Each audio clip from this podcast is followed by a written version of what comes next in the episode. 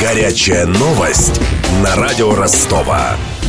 Продлен срок приема документов для оформления испанской визы в Ростове. Ранее сообщалось, что визовый центр этой страны закроется в нашем городе в ближайшую пятницу. Теперь же стало известно, что он продлит работу еще на неделю. Об этом нам сообщила консультант Ростовского визового центра. Собеседник представилась Верой.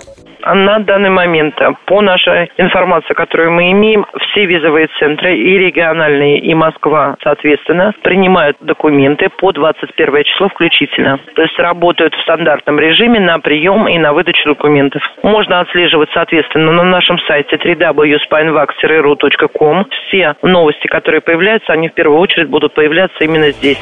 Как сообщалось накануне, причина предстоящих изменений в процедуре получения испанской визы связана со сменой компании-оператора. До сих пор это была фирма VFC Global. На смену ей должна прийти BLC International Services Ltd. Правда, как скоро она приступит к работе, пока не сообщается. Учредитель сети турагентств «Розовый слон» Александр Макартычан считает, что это произойдет еще не скоро. Все четко понимают, из посольства Испании в том числе, и в первую очередь, что БЛС сейчас не готов работать по всем регионам России. Он занимался до этим только визы в Индию. Но визы в Индии не нуждаются в дактилоскопии. Дактилоскопия обязательно к выдаче шенгена. БЛС до тех пор, пока у него не будет, ну, хотя бы городов 12-15, все миллионники, пока этого не будет, я думаю, что все останется по-прежнему. Между тем, в Союзе турагентств России призвали не спешить с выводами. Там не исключают, что информация о якобы готовящемся закрытии визовых центров – это не более чем рекламный трюк. В сентябре в Испании завершился туристический сезон, так что поток желающих оформить визу на Пиреней